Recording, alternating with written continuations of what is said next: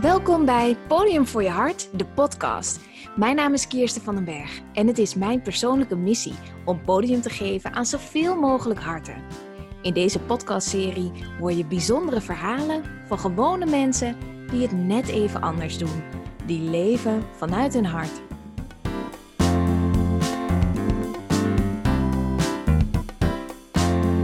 In deze aflevering hoor je het verhaal van Helene Bruins. Ze woonde en werkte als expert in China, maar gooide het roer volledig om. Ze werd yogadocent en richtte de Yogaschool Utrecht op. En daar leerde ik haar kennen toen ik daar begon met lesgeven. Binnenkort komt haar online platform uit, helenebruins.nl. En ze neemt je daarin mee in de wereld van yoga en hoe het jou kan helpen om dichter bij jezelf te komen en om net als haar de reis te maken van hoofd naar hart. Welkom Helene, super fijn dat je er bent. Ja, dankjewel voor de uitnodiging. En om maar direct eh, af te trappen, wat kom jij brengen op het podium voor je hart? Oeh, dat is gelijk een hele goede vraag. Dat is denk ik gelijk de essentie.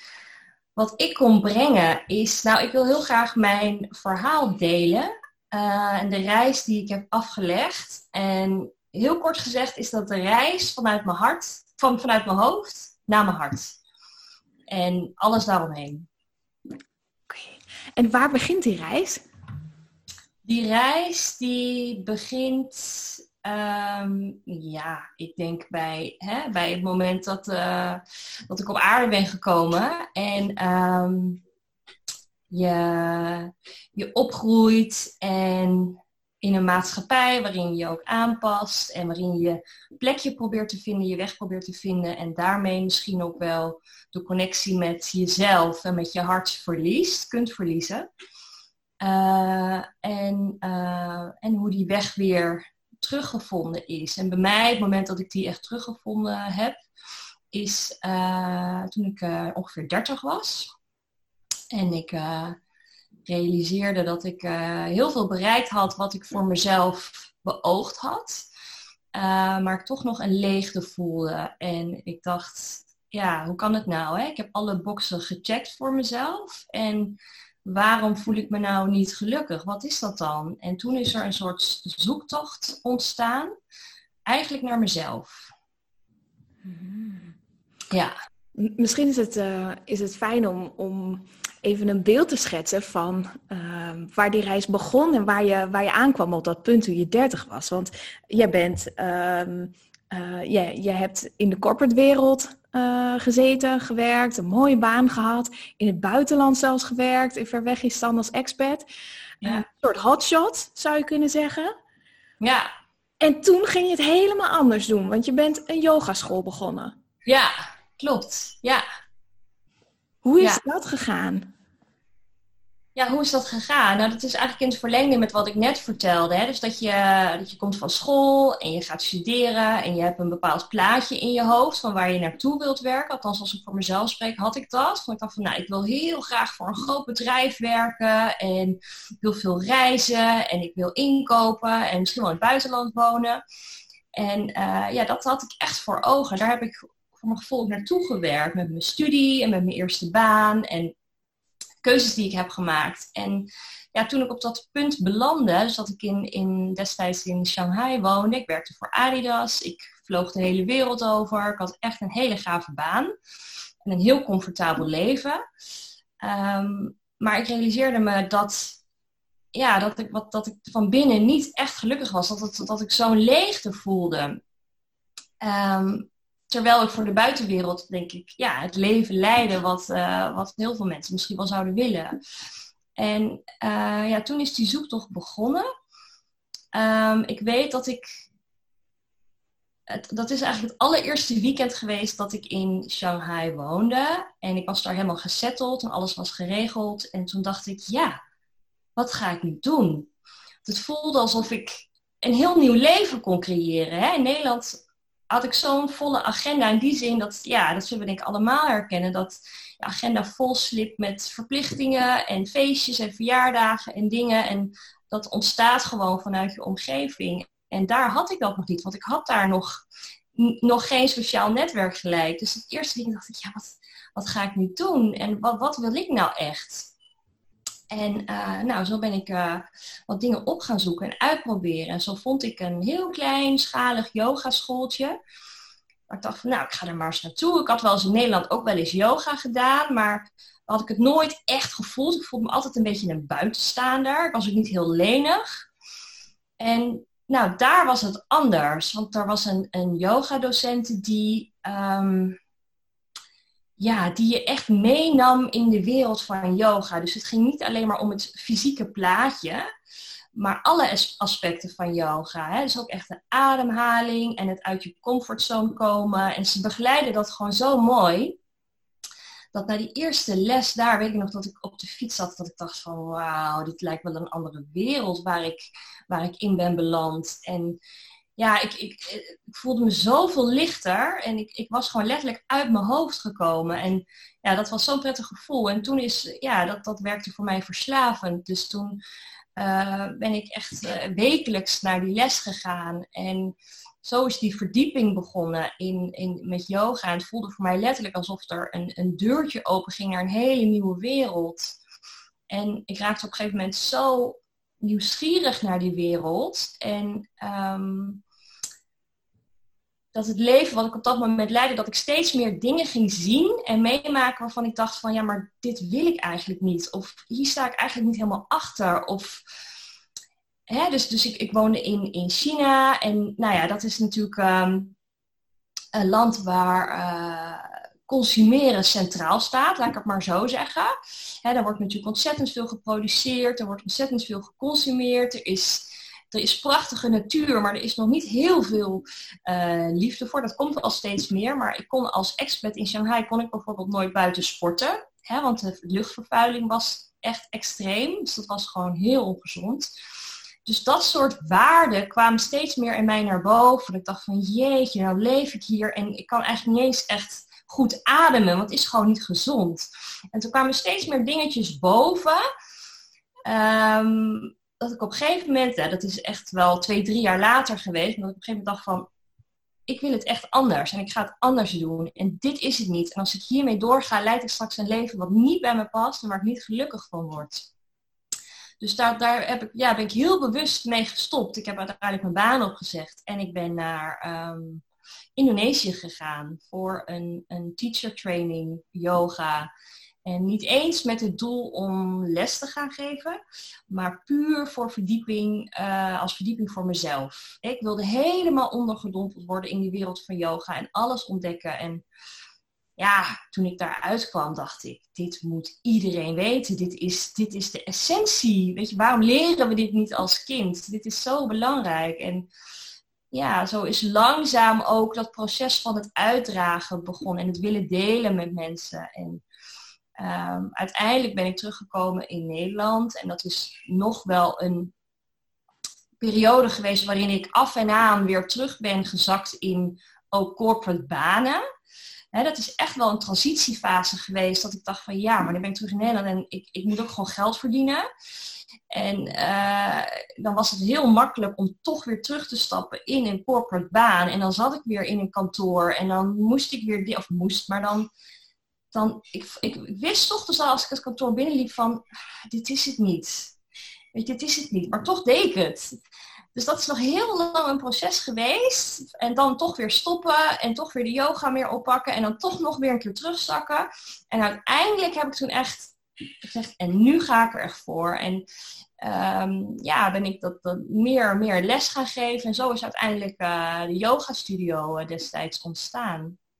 Dus dat is eigenlijk een beetje het, het eh, ja, de hele reis geweest. Uh, van uh, ja, het opening van de yogawereld voor mij en dat willen delen.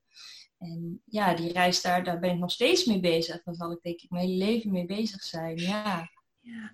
Super mooi. En toen ben je de yogaschool Utrecht begonnen. Een ja. yogaschool hier in het centrum. Ja. Echt Oh, het is een pareltje. Het is zo'n fijne plek. Het is echt een soort, ja, een, een, een, ja, hoe noem je dat? Ja, een rustplek midden in de drukke stad. Echt uh, een plekje waar je helemaal uh, je kunt onderdompelen. Ja. Ehm, hoe ben je, uh, wat maakte dat je uiteindelijk die switch kon maken? Dat je zei van ja, maar nou ga ik het echt doen. En hoe eh. heb je dat met alle praktische overwegingen gedaan? Want dat was natuurlijk wel een heel reëel deel. Wat maakt dat je, of maakte dat je, dat je natuurlijk nog die andere banen toch ging doen. En ik kan ja. me dat er heel veel mensen zijn die, die een soort gelijke ervaring hebben. Hè? Dat ze ergens in zitten en denken, ja, ik weet dat dit het niet is, maar ja, hè, brood op de plank. Ja. Hoe, hoe heb je dat gedaan? Nou ja, het is wat ik zei, het is bij mij dus enerzijds wel een proces geweest. En natuurlijk, op het moment dat ik bij Adidas mijn baan opzij, dat was wel vrij uh, ja, radicaal zou je kunnen zeggen. Of dat was wel hè, een, echt wel een hele grote stap. Um, maar zo heeft het voor mij eigenlijk nooit gevoeld. En destijds, toen ik, ik heb ook in die tijd dat ik in China werk, had ik een spaarpotje opgebouwd. Dus ik wist van, oké, ik kan hier even een tijdje van, van ja, rondkomen. Um, maar goed, toen ik in Nederland terugkwam, definitief, toen was dat spaarpotje wel op een gegeven moment op. En toen, was het wel, toen had ik dus ook net van ja, nu moet er dus gewoon weer geld komen. Dus ben ik weer teruggezakt in een baan, maar daarnaast wel blijven lesgeven. Dus het is niet zo dat dat, dat yoga dan helemaal weg was. Hè? Dat bleef wel. Maar daarnaast ging ik toch weer terug in een baan. En dan, nee, toch, dat is het niet, weer terug. Nog een keer terug, nog een keer terug. Het kan wel zijn dat je, dat je, dat je op een punt komt dat je weet van dit is het niet. Maar dat je niet direct weet van, maar wat is het wel? Dus, dus het wil niet zeggen dat als je realiseert van dit is het niet, dat je dat dan maar gelijk af moet kappen. En hè, het kan ook samengaan, van dat je weet van dit is het niet, maar tegelijkertijd aan het werk van, maar wat is het wel? Dat je, dat je gaat zoeken.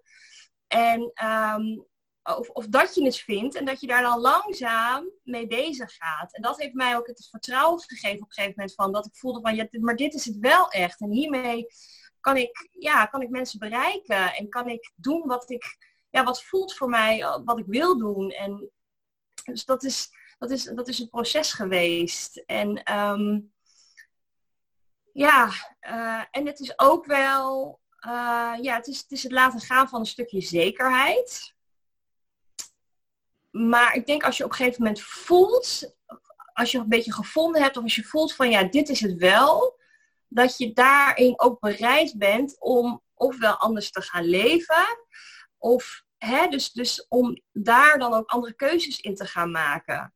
En dan, dan is er denk ik altijd, altijd een manier. Ik moet, ik moet wel heel eerlijk zeggen dat in mijn geval, ik ben destijds ook mijn, mijn partner tegengekomen. Dus dat was voor mij ook in die zin makkelijker, omdat ik iets meer een vangnet had. Hmm. Hè, ik ben, zijn op een gegeven moment... dat, wilde ik, ja, dat wilde ik je net vragen. Van, net, je leeft natuurlijk ook in een bepaalde setting met bepaalde mensen. En die zijn jou gewend in een bepaald beeld. Uh, hoe, hoe, was het voor jouw omgeving? En hoe heeft jouw omgeving jou misschien wel of niet beïnvloed in het maken van die keuze? Um, in, die, in, in, het, in, in die keuze van hè, die stap die ik gemaakt had van de corporate wereld naar Um, ja, nee, ik denk, ik denk op zich dat mijn omgeving daar niet, niet heel erg uh, een grote rol in heeft gespeeld. Dat het echt wel een keuze vanuit mezelf is geweest. Ik weet nog dat ik uh, tegen mijn vader vertelde van, nou pa, ik ga mijn baan opzeggen bij Adidas. Nou, mijn vader die verklaarde me helemaal van gek. Die idioot. Maar het gevoel van binnen was zo sterk. Natuurlijk is het dan niet helemaal leuk om te horen, maar ik wist wel bij mezelf, ook omdat ik het al vaker had meegemaakt, dat ik eens tegen mijn vader zei, ik ga dit of dit doen. En dan dacht hij, nou, dat moet je niet doen, maar dan pakte het toch goed uit. En hij is ook altijd degene geweest die zei, volg je hart. Dus uh, dat, dat hou ik dan zo in mijn achterhoofd op zo'n moment. Maar uh, nee, het is, de, de, de, keuze is wel echt vanuit mezelf gekomen. En op het moment dat ik terug was in Nederland en ik, ik, ik in dat proces zat, tuurlijk was mijn partner die ik destijds was tegengekomen, die, die stimuleerde dat wel, absoluut. Kijk, als ik een partner had gehad die, die, die had gezegd van, nou, dat vind ik, echt, uh, vind ik echt geen goed idee, doe dat maar niet, dan ja, dan was het een ander verhaal geweest. Maar dan denk ik ook niet dat hij mijn partner was geweest. Snap je? Want ik denk als je echt liefde voor elkaar voelt, dan, dan, dan stimuleer je elkaar ook in om, om, om je hart te volgen. Mm. Ehm, maar wat, wat misschien nog wel interessant is om hierbij te vermelden, is dat, um, hè, dus ik had de yogaopleiding gedaan en toen heb ik nog wat rondgereisd en les gegeven op verschillende plekken in Azië. En toen kwam ik terug in Nederland en toen was ik echt een soort yogi zoals je je ouderwets een yogi voorstelt. Hè? Dus ik liep in wijde broeken, ik at geen vlees meer, ik dronk geen alcohol. En daar voelde ik me heel prettig bij. Maar toen kwam ik terug in Nederland, toen kwam ik terug in mijn oude omgeving. Hè? Alle vrienden en familie die ik achter had gelaten toen ik naar Azië vertrok. En ik kwam, ik kwam heel anders terug. En dat was wel heel moeilijk. Dat was heel moeilijk, want mensen zaten er eigenlijk niet op te wachten. Althans, zo voelde ik dat. Hè? Zo heb ik dat beleefd in die tijd. Misschien was dat ook omdat ik zelf weer mijn plekje moest vinden in, ja, in, in, in die maatschappij. Ehm, maar voor mij voelde het toen wel heel erg... Ik vond het heel moeilijk. Ook omdat, ja, elke keer als je dan uh, sociale interactie had met mensen. Vaak komt er dan toch alcohol bij. En dan was het van, hè, nou, dan heb ik het over vijf, zes, zeven jaar geleden. Als je dan zei van ja, ik, ik hoef niet, ik heb liever iets fris, dan was het toch, voelde je toch een beetje. Ik denk dat het inmiddels alweer veel meer geaccepteerd is. Maar um, ja, dat, dat, dat vond ik wel een moeilijke periode. Mm. Ja. ja. En je bent er wel trouw aan gebleven. Ja, ik ben er wel trouw aan gebleven. Ja. Ik heb, en ik moet wel eerlijk zeggen, ik heb daar een nieuwe manier in moeten vinden.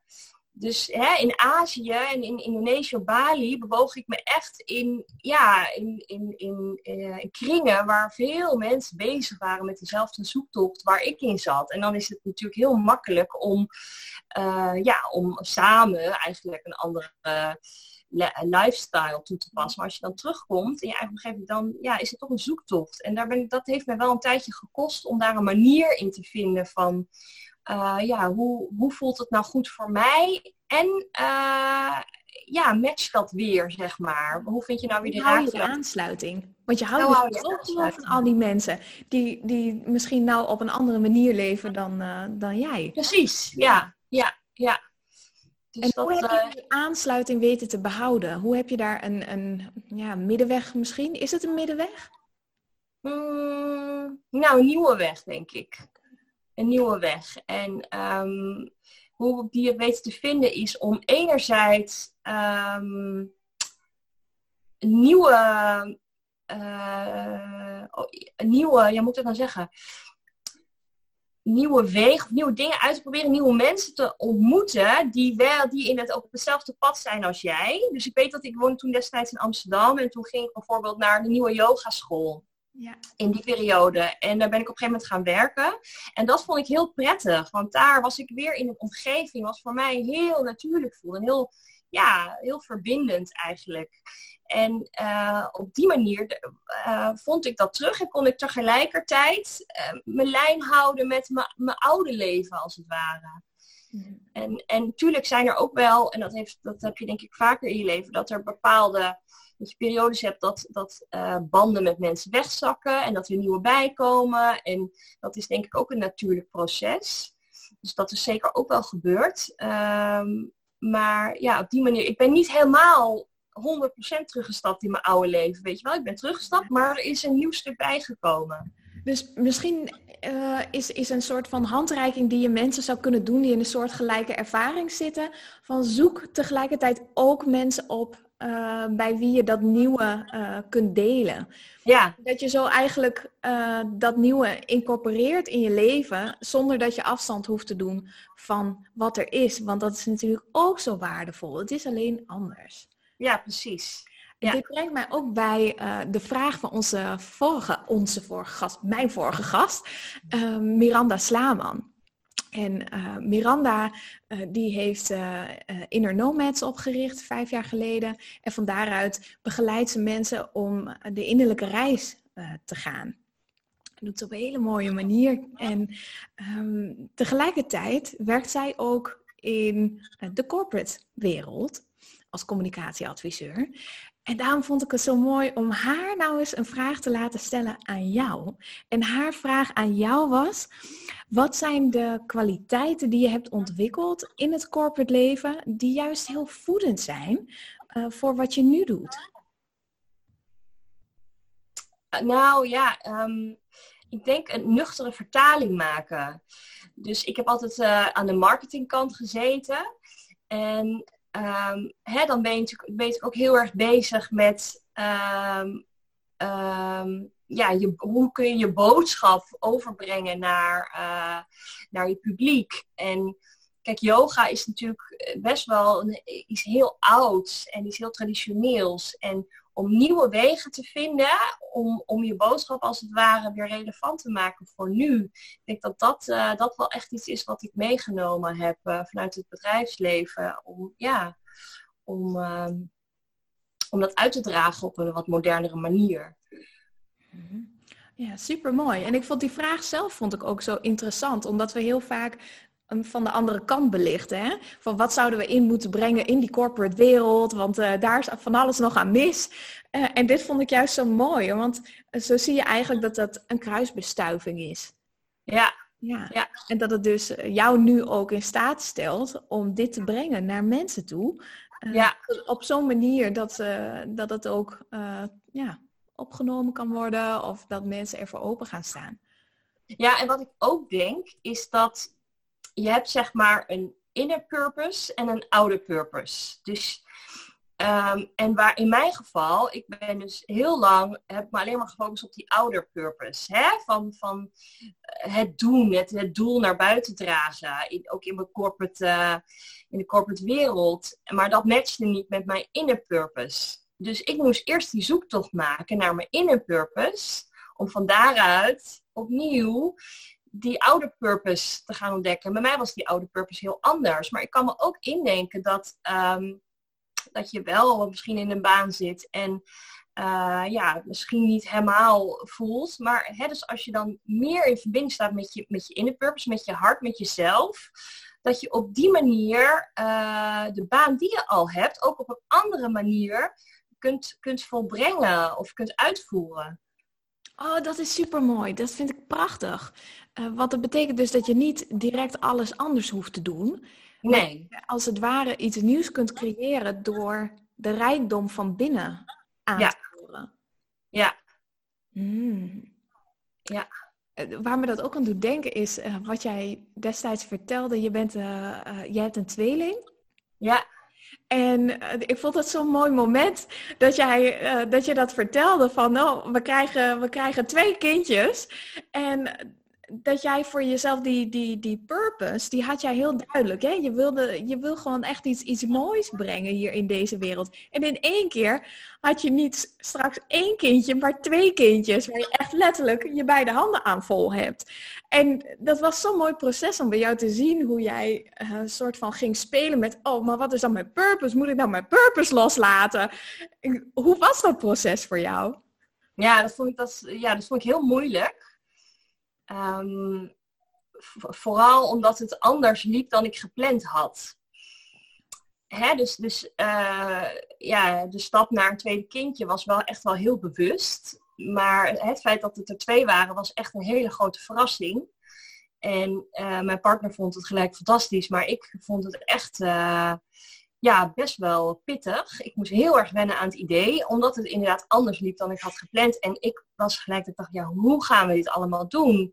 En ja, net wat je zei, ik had, ik had voor mezelf ook wel um, een bepaalde ambitie. Hè, met wat ik gestart was met de yogaschool en wat ik verder uit wou bouwen en naar buiten wou brengen. En ja, dit liep toch wel even anders. Dus dat, dat, is, dat is inderdaad een, uh, een, een proces geweest waarin ik op een gegeven moment, wij zaten toen uh, in een uh, groepje ook, waarin we de teachings van uh, doornamen en van de Bhagavad Gita.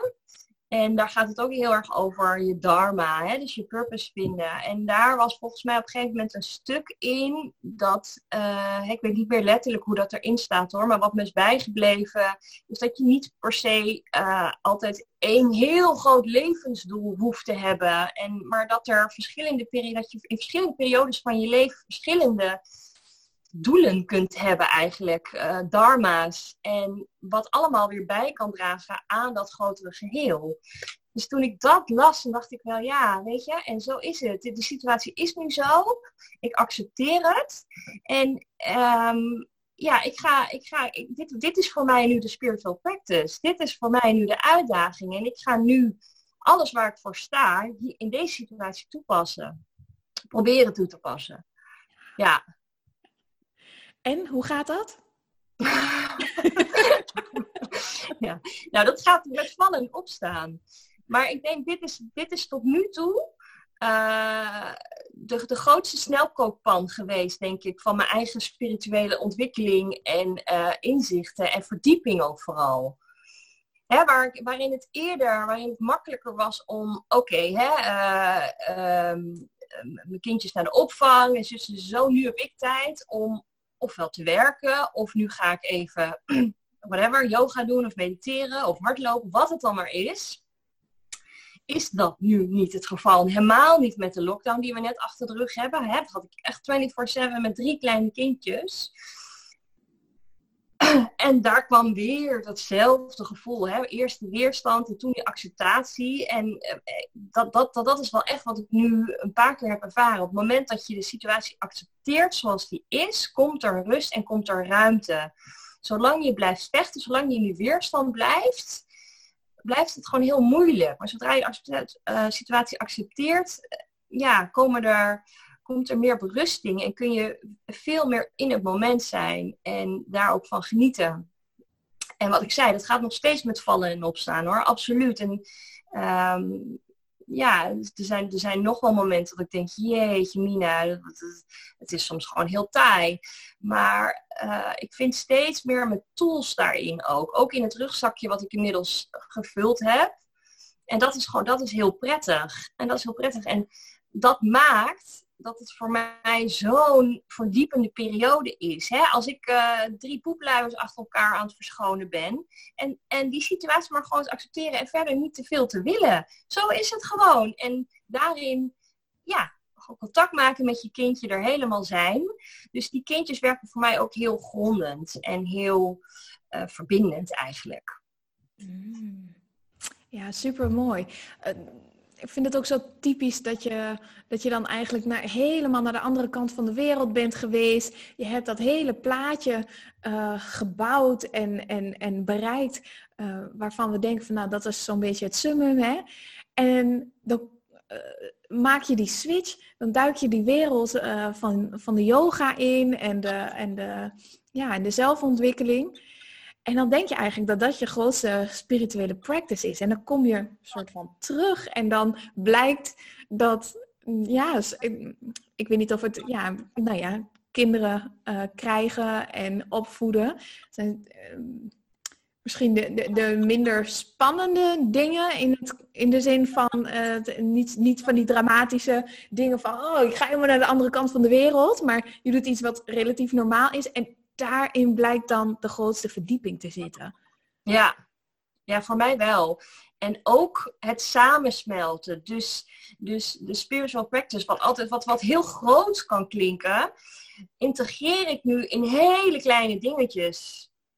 Dus hè, zoals vanochtend, dan, ehm, dan ga ik met de kindjes naar beneden en dan ga ik ontbijt maken. En dan zet ik dan, dan ik heb kristallen beneden en daar steek ik dan een kaarsje bij aan en dan zet ik een mantra op. En ondertussen zijn de kindjes aan het spelen, ben ik ontbijt aan het maken. En dat is dan gelijk een soort van mijn spiritual practice. Dus, dus, dus ik integreer het meer in het geheel. In plaats van dat het eerder aparte blokjes waren. Oké, nu ga ik even yoga doen, mediteren en dan ben ik weer bij mijn kinderen. Is het nu meer, het loopt allemaal door elkaar heen. Wauw, wat super mooi. Ja, ja.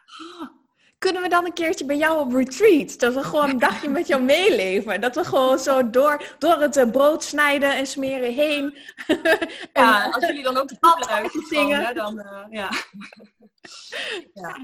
Heel mooi. Nee, ja, nee, tuurlijk. Hartstikke welkom. Ja, maar het is, um, ja, dat, dat, dat, dat is wel heel mooi in deze fase. Ja. We begonnen dit gesprek met uh, dat jij je verhaal heel graag wilt delen over hoe je eigenlijk van hoofd naar hart bent gegaan. Je vertelt nou de, de praktische dingen, hoe je dat incorporeert in jouw leven. Mm, zou je nog iets kunnen vertellen over wat maakte eigenlijk dat het 30 jaar duurde voordat je ja, dit, dat, dat vond van, uh, en, en je realiseerde dat daar een leegte was? Hoe, heeft, hoe werkt dat? Ja, nou dat, dat, dat, um, dat is ook een reis geweest. Uh, waarin ik mezelf een beetje ben verloren, denk ik. ik um, terugkijkend op mijn jeugd, denk ik dat, ik dat ik wel geboren ben met een soort van, ik het maar even spirituele opening. Het is voor mij vrij makkelijk om me prettig te voelen in stilte. en met te verbinden met de natuur bijvoorbeeld. En in mijn jeugd en, uh, is, is daar niet per se heel veel ruimte voor geweest. Dus heb ik dat langzaam een beetje afgesloten, denk ik. om, om, om me maar vooral aan te passen aan mijn omgeving en op die manier bij te willen horen. Uh, en heb ik, heb ik dat andere een klein beetje verstopt als het ware. Zo van, nou, dat mag er misschien niet zijn. Of daar wordt, daar wordt op gereageerd op een manier die, ja, hè, die, die, die ik niet prettig vind. Dus ja, die niet verbindend werkt. Dus, dus laat ik dat maar niet meer doen. En zo is dat steeds meer uh, een beetje aan de achtergrond geraakt. En ben ik me gaan focussen op wat ik dacht dat de bedoeling was. Hè? Dus, dus kijk eens vanuit de maatschappij. Wat, wat is het wat je moet bereiken om gelukkig te zijn? En daar ben ik denk ik naartoe gaan werken. Ehm, hè, eh, met school en met studeren en, en alles. En niet dat ik dat ook niet wou hoor, want dat, dat leek me oprecht ook heel leuk. En de vrijheid en het reizen en dus, dus dat uh, is echt wel een bewuste keuze geweest. Maar toen ik 30 was, toen pas realiseerde ik me, doordat ik die kans kreeg om naar het buitenland te gaan in mijn eentje. En uh, ja, dus, dus mijn leven in Nederland eigenlijk achter me te laten, creëerde ik heel veel ruimte in één keer, fysiek, maar ook mentaal, om, om alles opnieuw te bekijken. En, en, en, ja, en, en, en, om misschien wel een soort van nieuw leven te starten. Maar dat is natuurlijk vrij extreem. Maar eh, op, op die manier ben ik, ja, is, is, is, is die, uh, ja, die nieuwe reis eigenlijk begonnen. En met het besef van, ja, ik heb eigenlijk nu alles, ik kan alles. Maar er is ook een bepaalde leegte, een bepaalde eenzaamheid. En um, ja, hoe, hoe, hoe kan dat anders? En die eenzaamheid, die kwam, daar ben ik achter gekomen, die kwam vooral omdat ik niet in verbinding stond met mezelf. Dat had ik zo ver weggestopt. Dus dat, dat moest ik opnieuw weer vinden. Hmm. En toen ik dat weer gevonden had, toen maakte het eigenlijk niet zo heel veel uit waar je bent of met wie je bent. Want dan ben je altijd ja, bij jezelf en met alles eigenlijk. Wauw. En hoe, hoe behoud je die verbinding? Is dat iets wat je op een gegeven moment vindt en dan, dan heb je hem weer terug?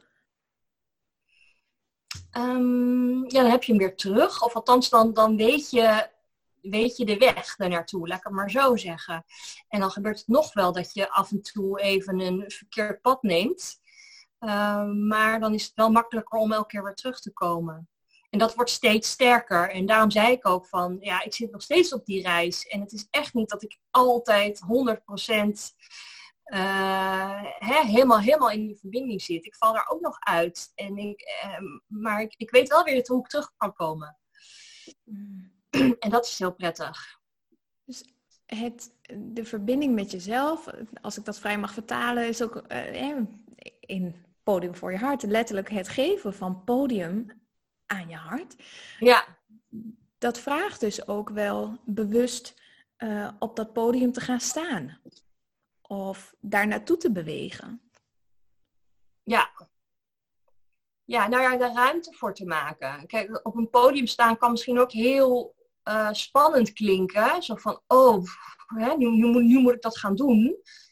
Maar het kan dus een hele kleine dingetjes zijn. En je hoeft daar niet radicaal je leven voor om te gooien. Het leven wat je leidt. Maar ik denk dat door hele kleine stapjes en door uh, op zoek te gaan naar die verbinding. Uh, dus om op die manier daar wel ruimte voor te maken. En podium aan te geven, zeker. Ja, ja ja, die, ja, die reis te maken naar je hart eigenlijk. En dat is, kijk, we zitten in een maatschappij waarin we allemaal, dat herkennen we denk ik allemaal, waarin het zo om het hoofd gaat, om het denken. En ja, dat is misschien ook nog wel iets om te benoemen. Ik weet dat ik toen ik midden twintig was of zo, dat ik ook wel een periode heb gehad dat ik letterlijk voel alsof ik een soort slaaf van mijn gedachten was. Ik zat zo in mijn hoofd. Het was de ene gedachte naar de andere en hup, hup, hup, hup, hup. En ik soms dacht, jeetje Mina, daar was ik me heel bewust van, maar ik wist toen nog niet hoe ik daaruit kon komen. En dat is, uh, ja, dat, dat, is dat, dat die reis geweest van de bewustwording van hé, hey, ik heb dus zoveel gedachten. En op een gegeven moment realisatie van ik ben niet die gedachte, maar die gedachte heb ik. En nou ja, zo is dat helemaal een proces geweest van langzaam de connectie maken met je lichaam en ook meer met het hart. Hmm. Ja. Wat is dan uh, de functie van het lichaam en het hart daarin? nou, kijk, wat ik zei, in mijn geval, ik leefde dus heel erg vanuit mijn hoofd. Ik, ik, ik was echt afgesloten van mijn lichaam. Ik kon niet. Uh, ik vond het heel moeilijk om te luisteren naar mijn lichaam. En om, mijn, mijn lichaam gaf echt wel grenzen aan. Maar ik, ik, ik voelde dat niet. Ik heb ook een periode gehad in, uh, in een van mijn eerste banen, waarin ik echt een soort van overwerkt was. En dat was zo extreem dat ik, dat ik letterlijk oud ben gegaan. Ik ben gewoon echt neergegaan. En dat, nou, dat is natuurlijk een heel extreem teken. Maar toen pas ben ik gaan luisteren. Terwijl als ik nu terugkijk, waren daarvoor ook echt wel tekenen vanuit mijn lichaam van hé hey dit gaat niet goed. Dit, dit, dit, dit moet je niet zo doen. Maar die heb ik totaal genegeerd. Niet bewust genegeerd, maar ja, en, en ja, daar, daar moest zo'n zo'n sterke call voor komen om, uh, ja, om, om die zin uh, wakker te schudden. Dus dat, dus, dus, ja, dat is in mijn geval dat ik zo sterk in dat hoofd zat, dat ik mijn lichaam soms gewoon niet voelde en negeerde. En daar heeft yoga me heel erg bij geholpen om mijn lichaam weer te voelen. En ook, ook in contact moeten zijn met emoties. En als er, komt nu een bepaalde emotie op, waar voel ik dat dan? En ik heb spanning in mijn lijf, waar zit dat dan? En ja, dat, dat heeft me daar heel erg bij geholpen. En vanuit het contact met mijn lichaam. Uh, uh, ja, langzaam ook dus dat pad naar het hart gevonden. En het hart is, uh, vind ik zelfs nog wel eens, wel eens moeilijk. Want uh, het hoofd naar het hart. Ik was vroeger als iemand dat zei van ja, maar je moet je hart voelen. dacht ik, ja, maar hoe doe ik dat dan? Hoe voel ik dat dan? Hè, dan ik denk dan gelijk aan dit gebied. Dat is het ook. Maar hoe dat voor mij is, is als ik mijn hart volg, is het niet per se dat ik hier iets voel, letterlijk. Maar het is meer vanuit het diepste van je zijn, in mijn geval, dat er iets omhoog komt. Dat je echt iets voelt van ja, dit is het.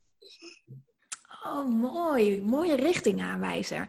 En uh, hoe, hoe heb je geleerd om dan die stem van het hart beter te verstaan? Wat, wat, je zegt dat is iets wat je dan heel diep voelt. Ehm, ik kan me zo voorstellen dat het niet altijd uh, door de dag heen is. Hè? Dat, je, dat je die stem zo, uh, zo lekker aanwezig kunt voelen. Hoe laat hij zich op subtiele manieren aan jou horen?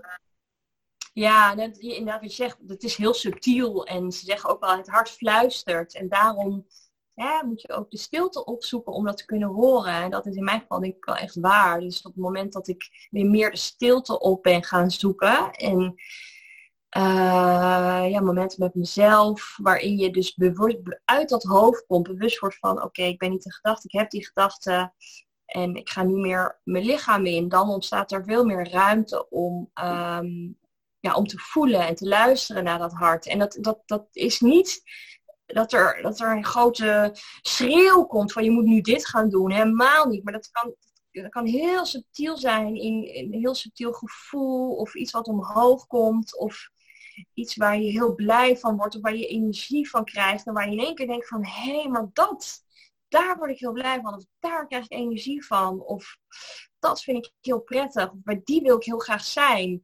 Uh, en, en, ja, en zo is dat lang. En, ik denk als je eenmaal dat, dat gevoel hebt dat het in veel meer dingen gaat zitten, ja. ga je dat ook veel meer terugzien. En dat je daarna mag luisteren. Ja. En dat er wijsheid voor jou in zit. Hè? Dat je ja dat je erop mag vertrouwen dat dat wat je hart je laat voelen aan, aan positiviteit en levensvreugde, want daar is dat natuurlijk direct mee gelinkt, eh, dat dat, dat dat ook voor jou beschikbaar mag zijn en dat het goed uitpakt als je, als je die route volgt. Ja, nou, ze zeggen ook wel dat uh, de hoogste, kijk, alles is energie en uh, dat de hoogste vibratie, de hoogste frequentie is, is, is joy, is vreugde, is dat waar je blij van wordt. Dat, dat, is, dat is een soort van de hoogste frequentie. Dus dat heeft, dat heeft, dat heeft denk ik gelijk te maken met hè, waar jij ook voor staat. Voor, voor dat hart, een podium geven aan dat hart. En doen waar je echt energie van krijgt en wat je leuk vindt. En ja, en, die, en die angst is hè, dat stemmetje op de achtergrond waar dan nog die, angst vandaan komt. Of hè, van moet je dat nou wel doen? Dat, dat komt dan weer vanuit je hoofd. Dat is dan weer je ego die je wil behoeden voor dingen. En uh, hè, het is heel fijn dat we dat hebben. Want in bepaalde situaties is het ook heel prettig dat we dat in kunnen zetten. Maar niet altijd. Soms mag je zo bewust zijn van oké, ik hoor je ego. Maar um, zien we dit nu in beeld ook? Zie je? Oh, sorry, er kwam even een WhatsApp binnen. of je dat ziet. Nee. um, ja, dus uh, ja, stad. Ja.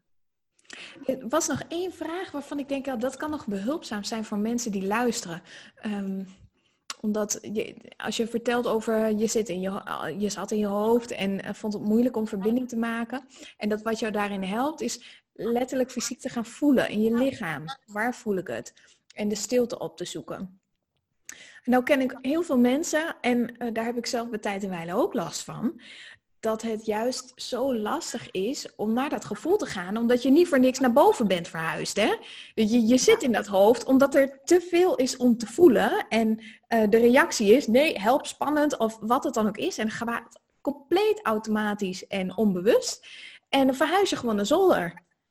Hoe zorg je dan dat je toch gewoon eventjes weer afzakt, ook de kelder gaat bewonen, uh, de begane grond, de eerste verdieping, dat je die weer vult? Ja, ja.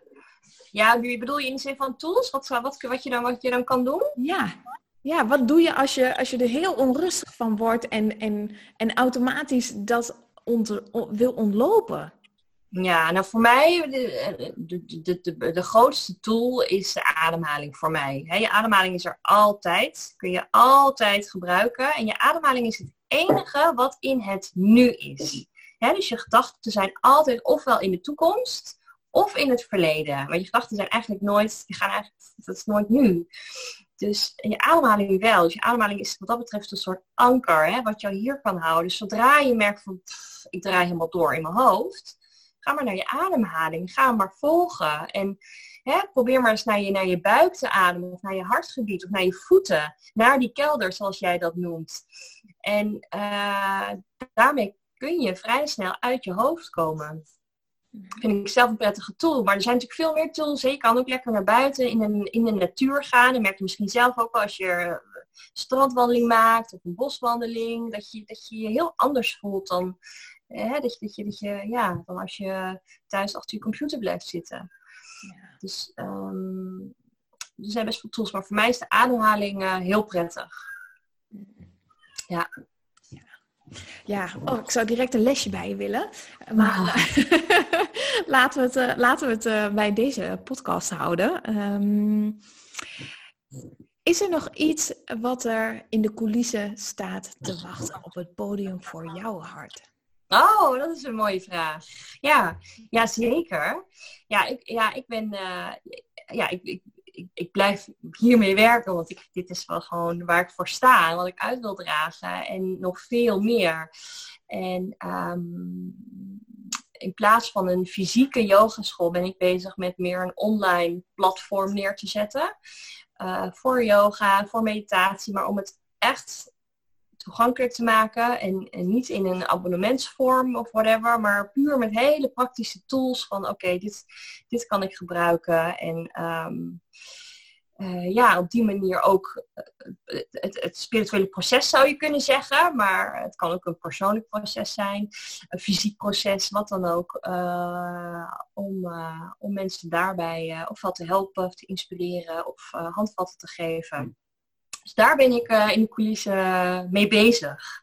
Ja. En wanneer, wanneer kunnen we daar naartoe?